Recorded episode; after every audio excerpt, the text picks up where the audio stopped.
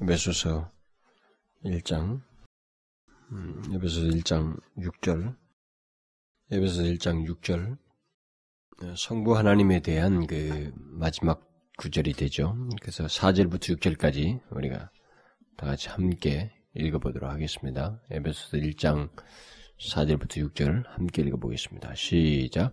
곧 창세전에 그리스도 안에서 우리를 택하사 우리로 사랑 안에서 그 앞에 거룩하고 흠이 없게 하시려고 그 기쁘신 뜻대로 우리를 예정하사 예수 그리스도로 말미암아 자기의 아들들이 되게 하셨으니 이는 그의 사랑하시는 자 안에서 우리에게 거저 주시는 바 그의 은혜의 영광을 찬미하게 하려는 것이라.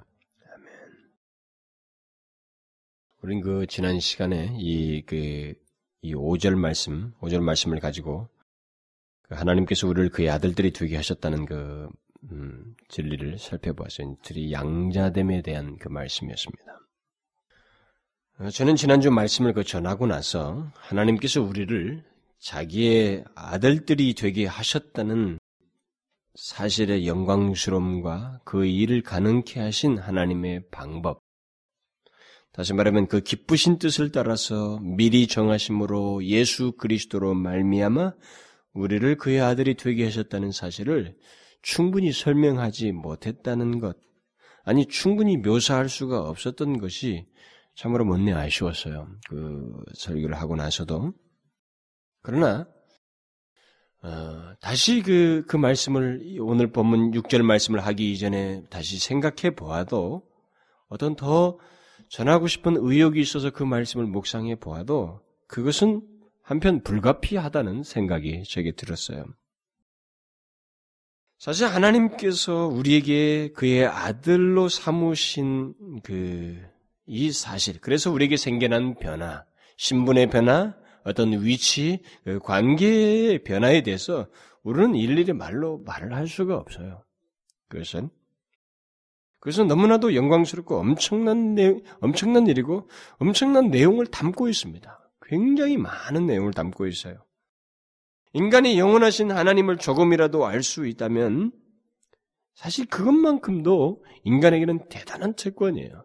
그 영원하신 하나님을 얼핏 볼 수 있고 그 하나님의 어떠함을 알 수 있다는 것만으로도 인간에게는 이 시대를 살아가는 잠시 어느 시점에 와서 어느 시점에 사라지는 그런 유한적인 존재에게 있어서는 놀라운 특권입니다.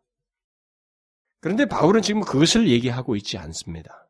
그는 하나님을 아는 것이 아니라 또 하나님을 잠, 하나님과 잠시 교제해 보는 문제가 아니라 하나님과 영원한 관계를 갖는 것, 그것도 종으로서가 아니라 그의 아들로서 아들의 위치로서 하나님과 영원히 관계를 갖는 것, 그와 영원히 함께 한다는 이 문제를 얘기했어요. 하나님이 누구이신지를 안다면 그의 아들됨의 문제는 정말 엄청난 얘기거리입니다. 이게 항상 우리에게 있어서 우리가 이제 이 부분에 대해서 자꾸 희석시키고 이 부분에 대해서 충분한 이해를 갖지 못하는 것은 자꾸 근본적인 문제로 들어가는데 하나님이 누구이신지를 모르기 때문에 그의 아들됨의 영광스러움을 이해하기 위해서는 하나님이 누구이신가, 누구의 아들인가를 생각을 해야 됩니다. 우리는 하나님에 대한 이해가 넓어지고 깊어지면 깊어질수록 이런 진리가 담고 있는 내용의 그 무궁한 깊이를 우리는 정말 상상할 수 없을 정도로 바울이 그렇게 벅차해 했던 그런 감격으로 우리도 감격할 수가 있습니다. 그 아들됨의 영광스러움을 어, 어쩌면은 어떤 한 설교자가 우리의 그이 인간의 경험 세계에서 있을 수 있는 여러 가지 그 뭐 양자를 삼는 논법이라든가 우리들의 그 사회적인 제도라든가 또 우리들 사이에서 있는 어떤 경험에서 있을 수 있는 이런 것들을 가지고도 사상 묘사할 수가 없어요. 바울이 사실 로마에 있는 하나의 그 그들에게 있는 그 법적인 이런 양자를 삼는 그런 전례를 여기다 그 단어를 써서 쓰긴 했지만 했지만 한 가지 분명한 질적인 차이가 있습니다. 양자는 양자 누구의 양자냐는 거죠. 단어만 썼을 뿐이지 그때 당대는 아무리 높아도 로마의 황자의 양자가 되든 원로원의 양자가 되든 누구의 양자가 되도 그것은 어떻게든 유한적인 인간의 문제였어요. 여기서 지금 얘기하는 것은 바로 누구의 아들이냐, 누구의 아들로 삼으셨냐는 이 문제가 더 중요하게 여기 언급되고 있기 때문에 그것을 우리가 만약 하나님이 누구신가를 안다고 했을 때는 이것을 사실 정확하게 묘사한다는 것은 불가능해요. 그리고 그것이 담고 있는 그 풍성함을 우리는 제대로 묘사할 수가 없습니다. 어느 설교자도 그걸 못해요. 저는 그렇게 믿어요. 그러나 분명한 것은 우리는 어쨌든 잠시 후면 흙으로 돌아갑니다. 그 이후에 우리는 영원하신 하나님의 아들됨이 무엇인지를 확연하게 보게 돼요. 사실 그 이상의 말을 그 어떤 그 확실성에 관한 문제, 그 풍성한 이해의 문제는 오히려 그렇게 뒤로 미룰 수밖에 없어요. 우리가 이 땅에서 충분히 이 아들됨의 영광스러움을 맛보고 아버지라 부르며 우리가 살게 되지만 그것에 대한 확인을 그 풍성한 확인, 그 최고의 확인은 우리에게 장래로 조금 미뤄져야만 합니다. 왜냐하면 하나님의 아들됨이라고 하는 이 누구의 아들됨이라는 이 문제를 정확하게 묘사하기가 불가능하기 때문에 그렇습니다. 우리의 관습 세계 속에는 이것을 볼 수가 없습니다. 알 수도 없고 어디서 제대로 표현이 할 수가 없어요. 하나님의 아들 됨으로서 갖게 되는 것들, 그리고 그 과정과 배경, 이 모든 내용까지 우리가 알게 될 때는 더더욱 우리는 정말 견딜 수 없는 감격과 찬송을 갖게 됩니다. 그것이 저희 같은, 저에게 있어서는 설교를 준비할 때 머릿속에서 뭔가 이렇게 막 많은 것들이 그 교차되면서 그 생각이 밀려올 때는 저 자신도 주체하지 못해요. 그런데 이런 것을 계시적으로 쓰는 이 바울에게 있어서는 어떠했을까라는 것을 생각해 보면 가히 상상이 가는 거예요. 그가 다른 모든 말을 어떤 말을 하고자 하는 내용이 쭉 있는데 그 말을 터내기 전에 먼저 찬송하려다라고 말을 했을 때 그렇게 터진 그의 감격은 충분히 상상이 가는 것입니다. 그렇게 하지 않고는 견딜 수가 없지요. 결국 그런 감격의 연장선상에서 오늘 6절 말씀이 이제 다시 다뤄지는데 그의 사랑하시는 자 안에서 우리에게 거저 주시는 바 그의 은혜의 영광을 찬미하게 하려는 것이라.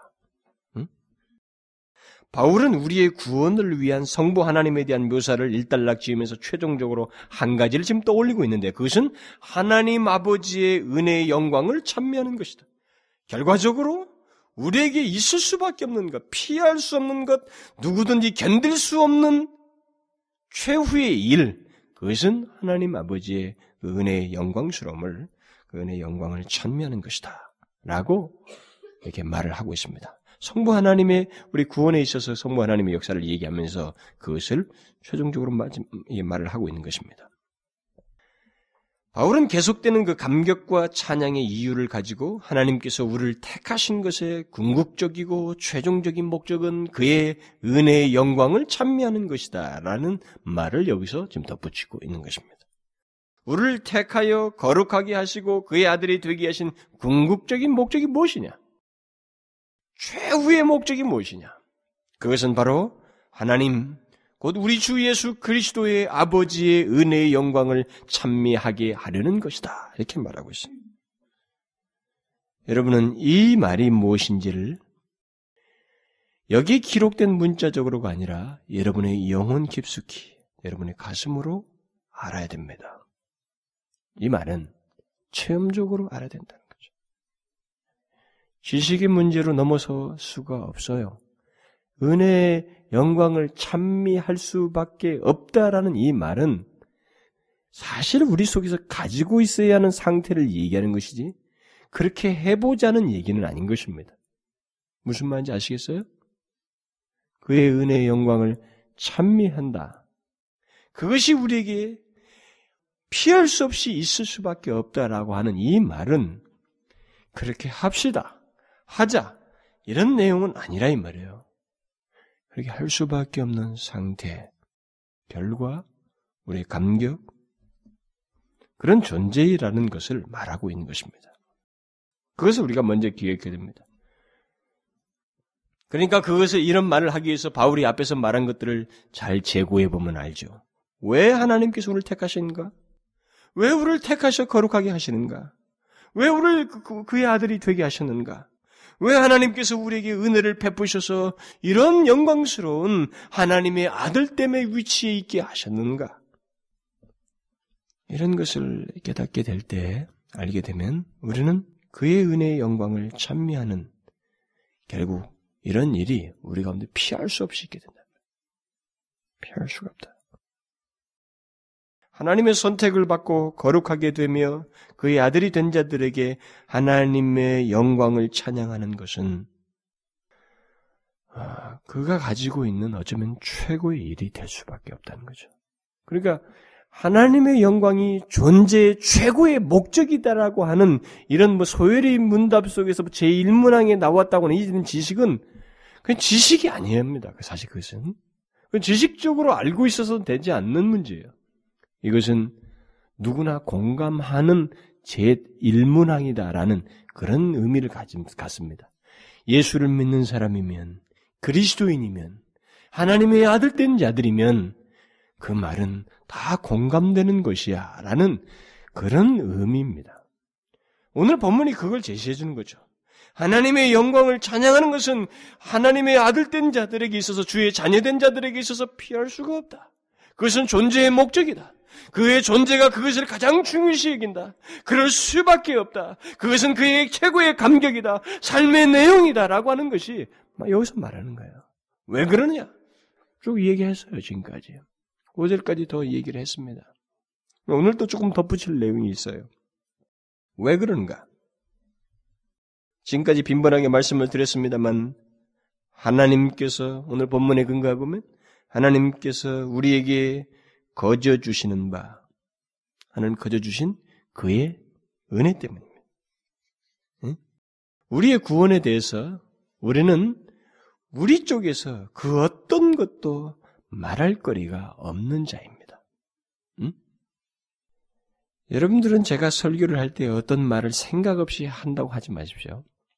여러분들은 설교를 들을 때 전체의 흐름을 이렇게 들으시겠지만 제가 여러분들 앞에서 말하는 한 마디 한 문장은 저에게 있어서 깊이 숙고된 것이고 감동이 된 것이고 때로는 하나님이 감동을 주셔서 할 때가 거의 다 저는 그래요.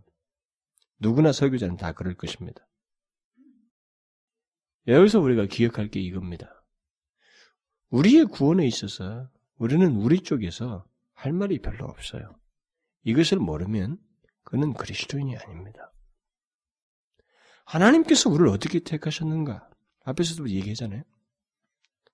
우리가 나기도 전에 그가 택하셨어요. 왜 나를 택하셨을까? 라는 의문이 우리에게 생기지만 그것은 하나님의 깊으신 마음 속에서 이루어진 일입니다. 내가 나기도 전에. 창세전에 이루어진 일이에요. 내가 이 땅에 태어나서 그동안 쌓고 인정받고 내세웠던 그 어떤 것도 우리의 우리를 하나님께서 선택하신 그 선택에 전혀 가만히 되지 않았습니다.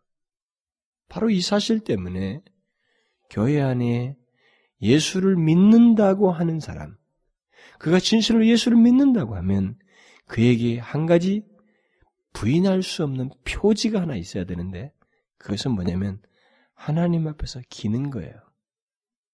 내세울 게 없다는 겁니다. 주님 앞에서 봉사를 하든 무엇을 하든 일단 그리스도인으로서는 그는 하나님 앞에서 길 수밖에 없다는 겁니다. 내세울 게 하나도 없다는 거예요. 하나님은 우리의 공로나 선행이나 어떤 잘난 것을 보고 선택하지 않았어요. 그 이전에 하셨어요, 그 일을. 은혜로. 응? 진실로 하나님은 외모로 취하지 않으셨습니다.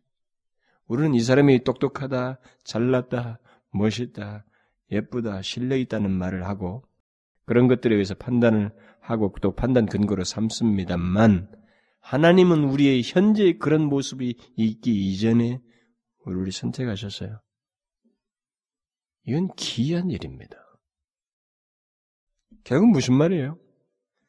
우리로서는 아무 말도 할 수가 없다는 겁니다. 도저히. 이게 말이 아니에요, 진짜로.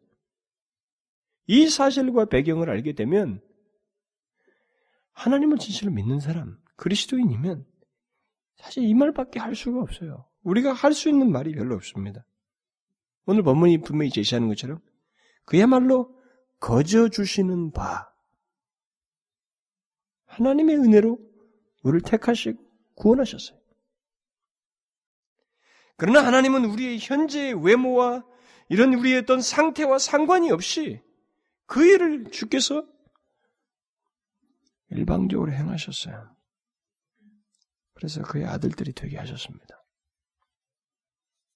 우리를 그의 아들들이 되게 하신 것은 하나님께서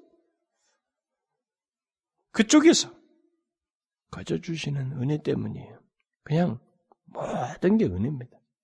모든 것이 은혜예요. 우리는 각자 성취한 것에 따라서 서로를 구분하고 판단을 하지만 하나님은 우리의 외모와 상관이 없이 그냥 은혜로 우리를 택하시고 자기 아들들이 되게 하셨어요. 이 미스테리를 우리가 어떻게 이해하겠어요? 바울의 영혼을 감동시킨 것이 바로 이와 같은 하나님의 거주 주신 은혜였습니다. 응? 하나님께서 우리를 행하신 모든 일을 우리가 한번 생각해 보면 더 상세하게 알 수가 있어요. 하나님의 모든 활동은 우리가 무엇을 생각하기도 전에 하나님 편에서 차근차근 해오신 것이었죠. 여러분 성경을 보면 합니다. 하나님이 이 구원에 대해서 묘사하실 때 그것의 시점은 이건 뭐 엄청난 뒤로 거슬러 올라가요. 우리 쪽에서는 수고한다고 뭘 했지만 우리 보세요. 우리는 계속 넘어집니다. 넘어지고 실패하는 것밖에 잘 보이지가 않아요. 저 자신만 보아도 그것을 알 수가 있습니다. 하나님을 알기 이전은 두말할 것도 없고 알고 난 후에도 제 개인의 삶만 보아도 진실코자 하는 노력은 제게도 있어요. 막 최소한 목사이니까 있지요. 진실코자 하는 노력은 있, 있습니다. 있지만은 결과가 항상 진실치가 않아요. 참 아이러니컬합니다. 제가 도저히 의를 내세울 수 없는 그런 모습이 제게 명약관하게 있다는 것을 제가 발견하게 됩니다. 저는 진실하려고 해요. 하나님을 의식하고 진실하려고 애를 쓰고 노력을 합니다. 제 결과가 진실치 못한 결과가 참 많아요. 이기적이고 내 중심적이고 하나님을 기쁘시게 하기에는 한없이 부족한 모습이 거기에 다 드리워져 있어요. 하나님의 은혜가 아니라면 도저히 수용될 수 없을 것 같은 모습이 내 안에 있습니다. 그걸 양심이 지적해줘요. 하나님의 은혜가 아니라면 나의 나됨은 물론이고 나의 영적인 삶이라는 것을 도저히 설명할 수 없을 것 같다고 하는 것이 저희 결론이에요. 예? 이 현재, 현재만 봐도 그런데 이것이 있기까지 그 나의 나됨을 위한 하나님의 그 은혜의 배경은 정말 상상할 수가 없죠. 지금 현재 내 모습만 보면 무엇을 가지고 나를 자격으로 삼으셨는가 이런 문제에 대해서 답을 내 안에서는 못 내려요. 이건 온전히 하나님 편에서만 답이 나래집니다. 그분이 하셨어요. 거저 줬어요. 거저 주신 은혜예요. 이게 답이라고요. 여러분, 우리가 생각하는 것보다도 또 우리가 발견하고 확인하는, 확인하는 것보다도 더 무한하게 하나님은 우리를 향해서 은혜를 베푸셨고 또 베푸시고 있습니다. 여러분 이 사실 아셔요? 아무리 영적인 그 센스가 발달하고 깨있는 사람이라 할지라도 우리가 확인하고 감동하고 깨닫는 것보다도 더 무한대의 역사가 하나님 쪽에서 우리를 향해서 행해졌고 행해지고 있습니다. 이걸 알아야 돼요. 우리는 그것을 다 알 수 없을 뿐입니다. 또 볼 수도 없을 뿐이에요. 하나님은 우리가 볼 수도 헤아릴 수도 없는 완전한 지혜로 그의 은혜를 우리에게 베푸셨고 베푸시고 계셔요. 그래서 하나님의 거저 주시는 은혜를 받는 자는 예외 없이 과분합니다. 이것이 과분하다는 것. 주님의 은혜가 과분하다는 생각밖에 하지 못하는 것입니다. 과분하다. 그래서 하나님의 은혜를 깨닫게 될 때 결국 자신이 그 과분한 은혜를 받게 되었다는 것을 알게 될 때 사람들은 아주 초기에 특별히 일차적으로 일종의 죄책을 느껴요. 하나님의 은혜를 깨달, 깨달으면서 바로 죄책을 느껴버립니다. 응? 어떻게 나 같은 사람을 하나님께서 구원하실 수 있단 말인가? 도저히 하나님의 은혜를 받을 수 없는 자신의 모습을 보면서 죄책감에 사로잡혀요. 너무나 추하고 죄악된 자신의 모습을 보게 되는 것입니다. 그때 우리는 깊은 통해와 함께 많은 눈물을 흘리기도 합니다. 하나님의 은혜에 대한 깨달음인데 이상하게 내 안에서 통해가 생기고 억제할 수 없는 눈물이 흘려지게 된다는 것 이상하잖아요, 여러분. 그게 하나님의 은혜가 우리 안에서 역사하는 신비한 방법이에요. 그뿐만이 아닙니다. 과분한 은혜를 받았다는 사실로 인해서 우리는 한 걸음 더 나아가서 우리 안에 어떤 자발적인 열심이 막 생기고 자발적인 헌신과 기쁨과 감사가 일어나고 진실로 하나님의 은혜의 영광을 찬미하는 그런 일이 그러고자 하는 열망이 우리 안에 생겨요. 저는 종종 어떤 사람들이 나는 하나님의 은혜를 잘 모르겠어요. 하나님의 은혜를 받았다고 사람들이 말하지만 나는 하나님의 은혜를 별로 받은 것 같지가 않습니다라고 하는 말을 들은 적이 있어요. 그가 진실로 하나님을 믿는다면 예수 그리스도를 구주로 믿는다면 그는 하나님의 은혜를 받지 않은 것이 아니라 받은 은혜를 생각지 않고 있는 사람이라는 것을 기억해야 됩니다. 않은 게 아니에요. 특히 그런 사람들은 자신은 하나님의 은혜 없이도 잘 살 수 있는 것처럼 자신에 대한 신뢰를 두고 있을 가능성이 더 많아요. 자신에게 강한 신뢰를 두고 자신에게서 어떤 부족을 느끼지 못하기 때문에 하나님 쪽에서 은혜를 거저 주신다는 것을 이해를 못하는 것입니다. 거저 주셨다는 것. 왜 내가 거저 주신 은혜를 받아야 해? 내가 뭐가 부족해서? 내가 그런 상태에 있지 않은데 왜? 이런 말을 하게 되는 것입니다. 자신에게 베풀어진 하나님의 은혜를 알지 못하는 것은 그리고 그 은혜의 영광을 찬미하지 못하는 이유 중에 하나는 그 은혜가 과분하다고 생각지 않기 때문이고 그 과분함을 알지 못하기 때문에 그래요. 과분할 만큼 자신이 모자라지도 못나지도 않았다고 생각하기 때문에 그랬습니다. 그러다 보니 내가 예수 믿어준다라는 생각이 들어가는 거죠. 교회도 내가 와주는 거예요. 자기 생활 실컷 하다가 교회 한 번 더 가는 것을 마치 자기 쪽에서 하는 행동인 것처럼 자꾸 생각하려고 합니다. 예수 믿는 것은 내가 하는 것이지. 또 예배에 참석하고 헌금하고 봉사하는 것 내가 능력이 있어서 하는 거지. 내가 하는 것이지 그것이 하나님의 은혜라는 생각이 들지 않는다는 것입니다. 내가 과분한 은혜를 받았다는 것, 받았다고는 전혀 생각지 않는다는 것이죠. 그게 사실이라면 그런 사람은 미안합니다만 그리스도인이 아니에요. 오늘 본문을 보면 자신을 택하신 하나님, 자신을 아들 삼으신 하나님의 은혜를 우리 그리스도인은 도저히 설명할 수 없는 과분한 은혜로 여기고 그런 상태에서 그의 은혜의 영광을 찬미 한다는 것입니다. 할 수밖에 없다는 거지. 그것이 우리의 최종적으로 드러나는 결과이고 또 동시에 목적이에요. 응? 그것을 위해서 존재한다는 거죠. 결과이면서 동시에 그러고 싶고 내 삶의 최고의 목적으로 여기면서 그의, 그의 은혜의 영광을 찬미하는 그것이 우리에게 있는 모습이 된다 이 말입니다. 우리는 여기 하나님께서 거저 주시는 바 은혜를 우리의 현실 속에서 필요한 것들을 그저 주시는 것 정도로 생각하면 안 됩니다. 많은 사람들이 하나님의 은혜하면 우리의 필요들을 내가 뭘 직장을 들어가고 또 뭘 하고 공부하는 이런 것에 대해서 도움을 주시는 것, 도움을 주는 것. 그 정도를 하나님의 은혜라고 보통 생각해요. 예수 믿고 나서 하나님께서 우리에게 베풀어 주시는 많은 도움을 두고 우리는 하나님의 은혜라는 말을 쓸 수는 있습니다. 그러나 우리가 여기서 찬미하는 하나님의 은혜는 일차적으로 우리의 존재에 베풀어진 은혜를 생각해야 됩니다. 항상 은혜의 비중은 거기에 있어요. 우리의 일상생활에 대한 어떤 도심 같은 것이 아니라 죄로 말미암아 영원히 멸망받을 수밖에 없는 우리를 하나님께서 그의 아들이 되게 하신 것을 두고 그런 결정적인 역사를 하나님 편에서 하셔서 내 존재에 극적인 변화를 주신 것을 두고 하나님의 은혜라고 말하고 있는 것입니다. 그게 일차적인 의미예요.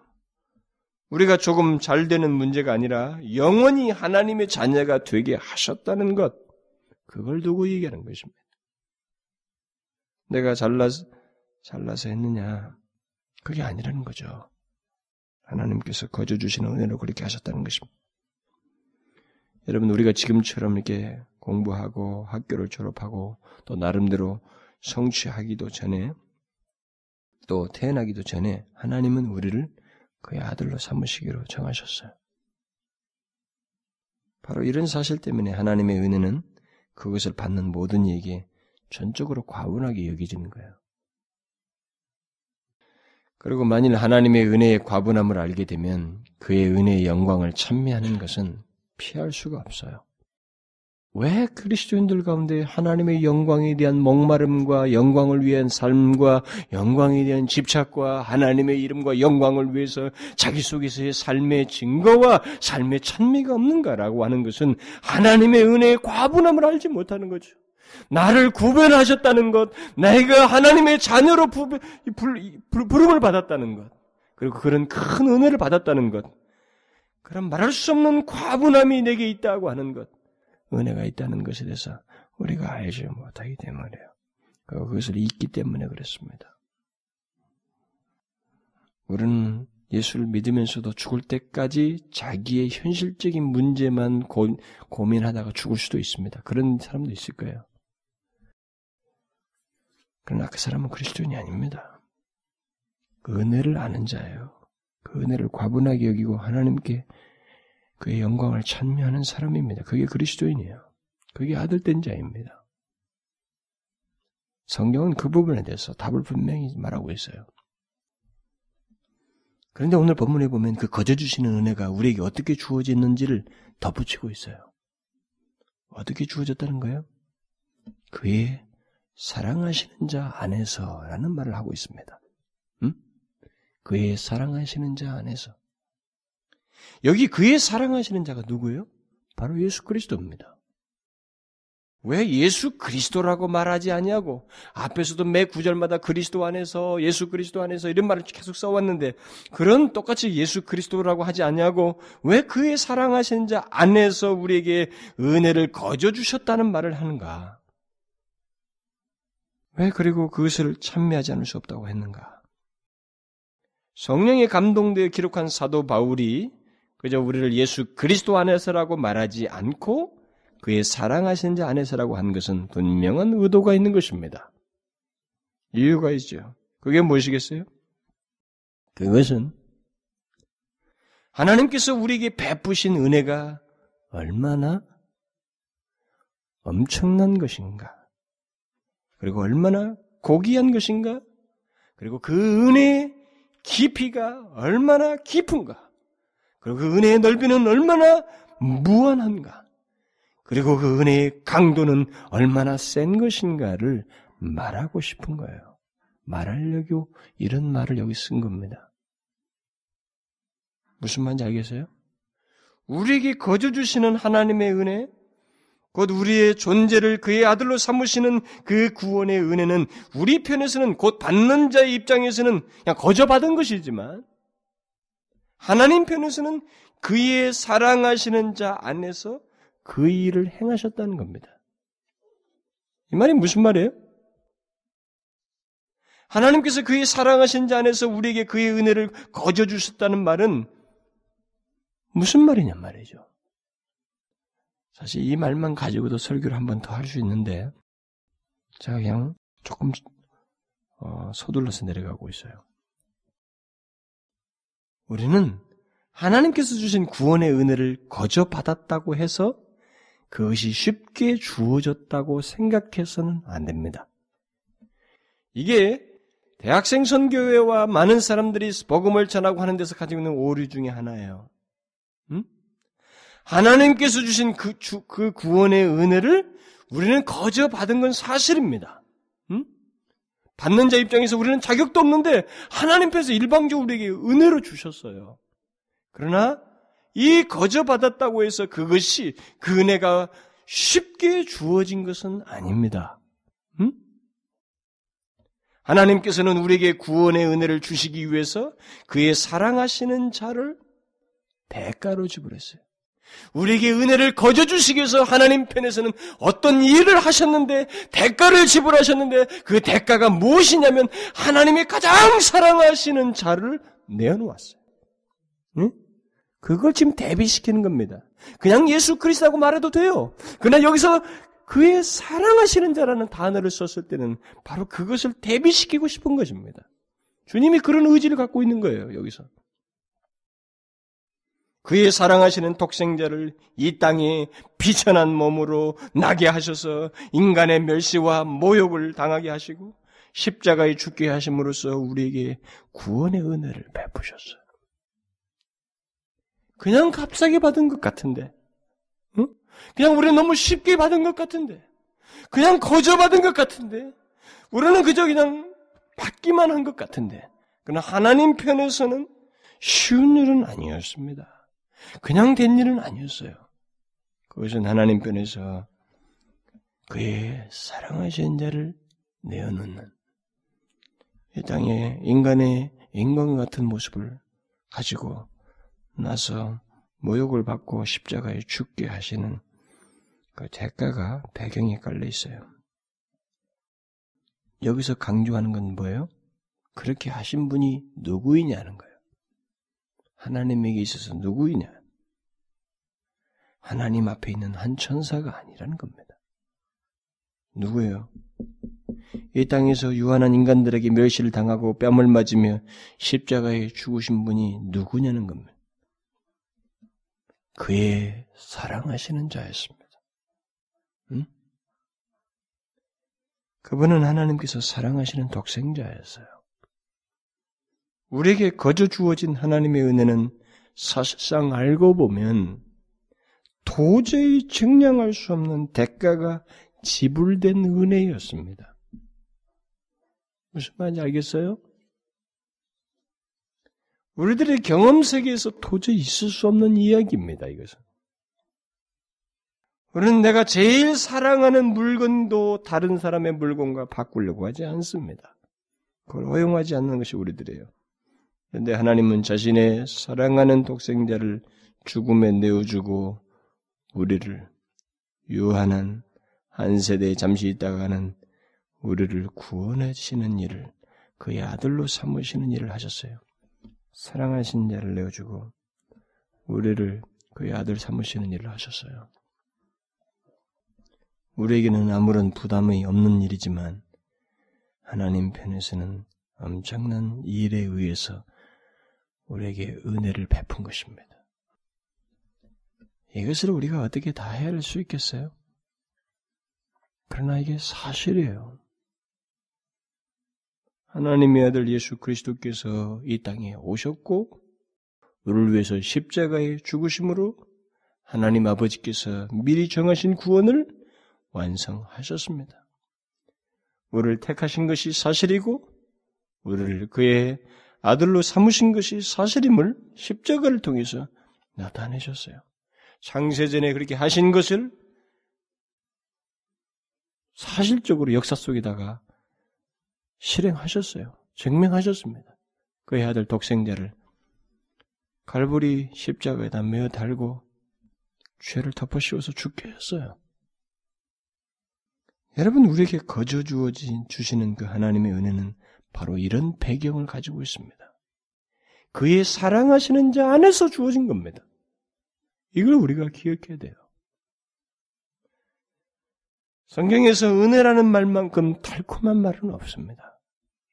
그 말만 들으면 우리는 희망이 생기고 우리의 부족함에도 베풀어진 근혜 때문에 담대함도 생기고 기쁨이 생겨요. 우리는 하나님의 은혜 때문에 두려움 없이 세상을 살 수도 있습니다. 하나님의 은혜는 영원한 것이기에 영혼에 대한 소망을 가지고 살기도 합니다. 그렇다고 우리가 그 하나님의 은혜를 받을 만큼 어떤 자격을 갖추거나 어떤 일을 한 것도 아닙니다. 그저 하나님께서 베푸신 것이에요. 이제 우리는 놀랍고 감격스러울 뿐입니다. 그러나 하나님께서 우리에게 거저 주시는 은혜는 항상 하나님의 사랑하시는 자의 십자가의 죽음을 배경으로 해서 언급되어야 할 단어이라는 것입니다. 무슨 말인지 알겠어요? 우리에게 그렇게도 친감 있고 위로가 되고 최고의 달가운 반가운 메시지인 은혜라고 하는 말은 이 배경에 사랑하시는 독생자의 죽으심이라고 하는 배경을 담고 있다는 것입니다. 바로 그것 때문에 사도 바울은 여기서 그 말을 하면서 그의 은혜의 영광을 찬미할 수밖에 없다. 음? 그래서 칼빈은 하나님의 아들이 사람의 아들이 된 것은 사람의 아들들이 하나님의 아들들이 되도록 하기 위함이었다라는 유명한 말을 했습니다. 무슨 말이에요? 사람의 아들들인 우리를 하나님의 아들들이 되도록 하기 위해서 하나님의 아들이 사람의 아들이 되어서 십자가에 죽으셨다라는 겁니다. 얼마나 놀라운 얘기예요. 잠시 있다가 없어질 한 인간의 아들, 아들들인 우리를 하나님의 아들이 되도록 하기 위해서 하나님의 아들이 육신을 입고 인간이 되어서 십자가에 죽으셨습니다. 바로 그게 하나님의 은혜의 방식이었습니다. 그러기에 이 하나님의 은혜를 아는 우리들에게 있을 수 있는 것, 그게 무엇이겠는가? 그것은 우리를 아들 삼으신 그 하나님의 은혜의 영광을 찬미하는 것. 이것은 결과이면서 그것을 아는 한 나의 삶의 목표가 될 수밖에 겁니다. 하나님의 영광을 찬미하는 삶을 사는 것이라는 거죠. 이것이 없는 것은 죄입니다. 하나님의 은혜의 영광을 찬미하는 삶이 없는 것은 죄예요. 로마서는 사람이 하나님을 영원롭게 하지 않는 것을 인간이 가진 근본적인 죄로 취급하고 있습니다. 우리가 어떤 행실을 짓는 것도 죄이지만 그것은 2차적인 것들입니다. 죄의 진수는 하나님께 마땅히 돌려야 할 영광을 돌리지 않는 것입니다. 이것은 가장 무서운 죄악이라고도 할 수가 있습니다. 하나님께서 최후의 심판 행하실 때 죄 없다 하는 자들에게 죄가 무엇인지를 증명하실 터인데 그 중에 핵심적인 것이 바로 이것입니다. 하나님을 하나님으로 영화롭게 하지 않은 것. 그걸 증명하셔요. 그에게 마땅히 돌려야 할 영광을 돌리지 않았다는 것. 그것을 제일 먼저 하나님은 증명하실 겁니다.